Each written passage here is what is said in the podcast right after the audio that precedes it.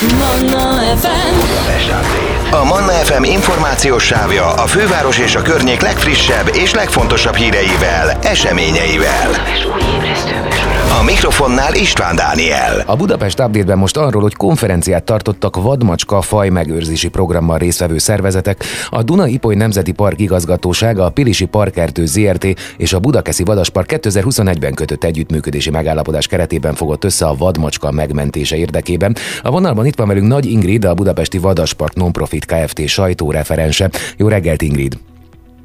Jó reggelt, üdvözlöm a hallgatókat. Na, hát általánosságban a ragadozó faj megvédéséről van szó. Ekkora a veszély? Mi fenyegeti a vadmacskát leginkább?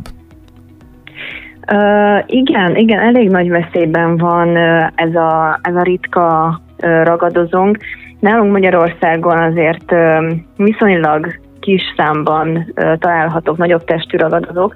A vadmacska sem a nagy ragadozók közé tartozik, hanem a, a rókával, nyestel együtt a, a kistermetű ragadozók közé, ugye a hiúz, medve, farkas, ami nálunk nagy testű ragadozó lenne, azonban belőlük nagyon kevés van, így a kisebb testű ragadozók, akik ellátják a, a természet körforgásában a, a ragadozók szerepét itt Magyarországon, ezért, ezért szükséges őket egy részben megvédeni, illetve a biodiverzitás miatt is.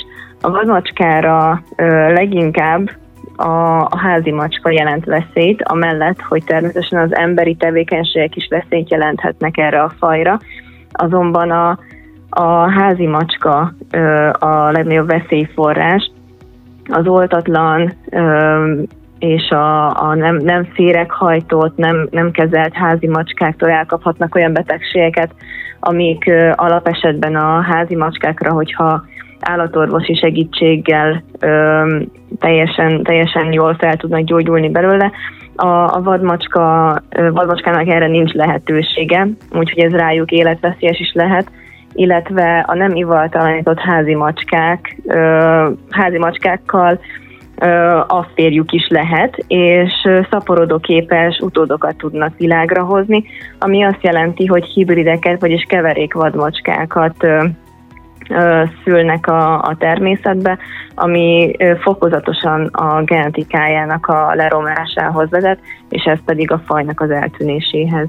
Hmm, érdekes. Hogy zajlik egyébként egy vadmacska monitoringozása? Olvastam, hogy hosszú időkön át megfigyelik őket.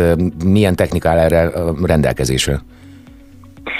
Mivel nagyon rejtőzködő állatfajról van szó, ezért leginkább vadkamerákkal próbáljuk megfigyelni őket. Ezeket a úgynevezett kameracsapdákat kihelyezzük olyan területekre, ahol feltételezetten él vadmacska, mert volt megfigyelése esetleg, vagy készült róla fénykép, és bízunk benne, hogy ezeken a felvételeken sikerül egy jó képet készítenünk róla.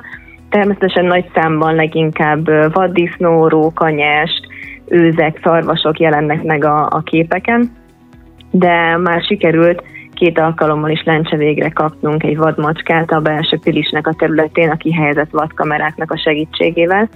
Emellett pedig a lakosságnak a segítségét szoktuk kérni, hogyha esetleg észlelnek valahol vadmacskagyanús egyedeket, vagy sikerült készíteniük egy fényképet vagy videót róluk, akkor örömmel fogadjuk ezeket a, a képeket, vagy esetleg találásokat, esetleg koordinátákkal együtt, és, és így mi is előrébb tudunk jutni a feltérképezéssel. Ugye a nevük vadmacska, tehát ezek ténylegesen vadak, vagy esetleg vannak olyan típusok, amik simogathatóak. Még az ember olvasott a hírekben olyat is, hogy hazavittek valakik cicát, és aztán fújt, meg mindenféle baja volt, és vadmacska volt igazából, nem házi macska. Szóval hogy néz ki a habitus egy ilyen állatnak?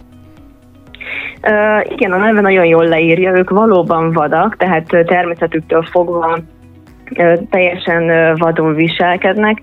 Hogyha ember neveli fel őket nagyon pici kortól, akkor picit szeridebbek lehetnek, tehát a, a nálunk nevelkedett Félix nevű fiatal vadmacska, aki nagyon rossz állapotba került hozzánk tavaly augusztusban, ő, ő akkor még nem, őről még akkor nem tudtunk, hogy egy elvadult házi macska, aki, akit kint szült meg a, az anyja, és elárvult, vagy pedig egy vadmacska, vagy hibrid, viszont nagyon rossz bőrben volt, és egészen addig, amíg sikerült genetikai vizsgálatot csinálnunk róla, fecskendőből, kézből kellett etetni, hogy, hogy sikerüljön megmenteni az életét, és miután kiderült róla, hogy vadmacska, utána már nagyobb távolságot tartottunk tőle, nem babusgattuk annyira, hogy ha sikerül felnevelni, akkor vissza tudjuk engedni a természetbe.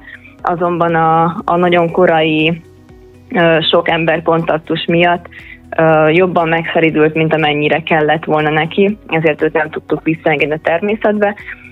Tehát a, ha nagyon sokat gondozzuk kézzel, akkor valamilyen szinten megváltozhat a, a viselkedésük, de, de, így, de még Félix is azért ugyanúgy vadállatként van kezelve, hiszen nem lehet úgy ölelgetni, úgy simogatni, úgy babusgatni, mint egy házi macskát, megvannak a, a keretek, a korlátok, és ugyanúgy veszélyes állatnak számít, tehát nem lehet úgy megszelíteni, mint egy házi macskát.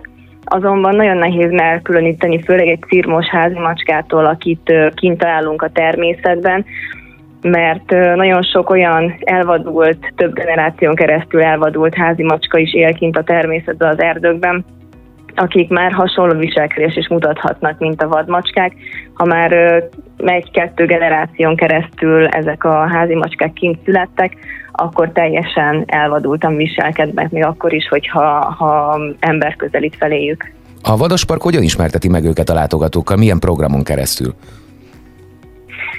Igyekszünk játékosan oktatni mindig a, a látogatóinknak, szeretnénk úgy átadni a tudást és a segítségüket úgy kérni, hogy ők is azt érezzék, hogy részesei lehetnek és segíthetnek ennek a nagyon ritka fajnak a megmentésébe, és közben azt érezhessék, hogy játszva tanulnak, tehát hogy nem, nem rájuk erőltetni szeretnénk egy, egy oktatóanyagot, ezért különböző interaktív programokon keresztül például már több éve is megrendeztük a Fuss Forest nevű vadmacska futást, ahol a sportoláson keresztül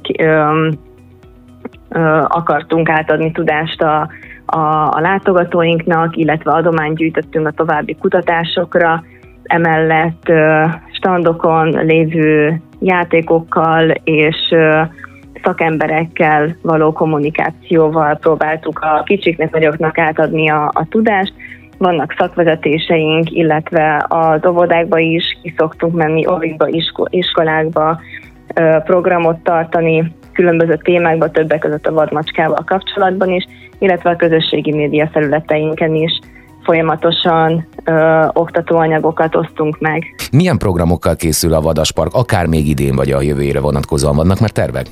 Akár vadmacskás, akár teljesen másmilyen program. Idén az utolsó programunk, ami megrendezésre kerül, az az állatok karácsonya lesz, ahol ö, ö, ajándékdobozokban kapják meg az állataink a kedvenc kis fizomságaikat, és ö, a látogatók ö, rá, meg ö, kidekorálhatják ezeket az ajándékdobozokat, és ö, megnézhetik a, a gondozóknak a segítségével, hogy hogyan bontják ki a karácsonyi ajándékaikat ezek az állatok, emellett látványratéseket és érdekes információkat tudhatnak meg az állatokról.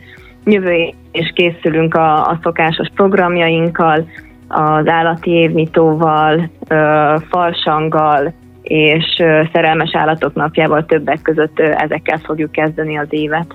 Nagy Ingrid, nagyon szépen köszönöm, és akkor sok sikert a macskamentéshez. Természetesen beszélünk még úgyis a jövőben, és nagyon kellemes ünnepeket kívánok a park összes dolgozójának. Nagyon szépen köszönjük, viszont kívánom. Manna FM. A Manna FM információs sávja a főváros és a környék legfrissebb és legfontosabb híreivel, eseményeivel. A mikrofonnál István Dániel.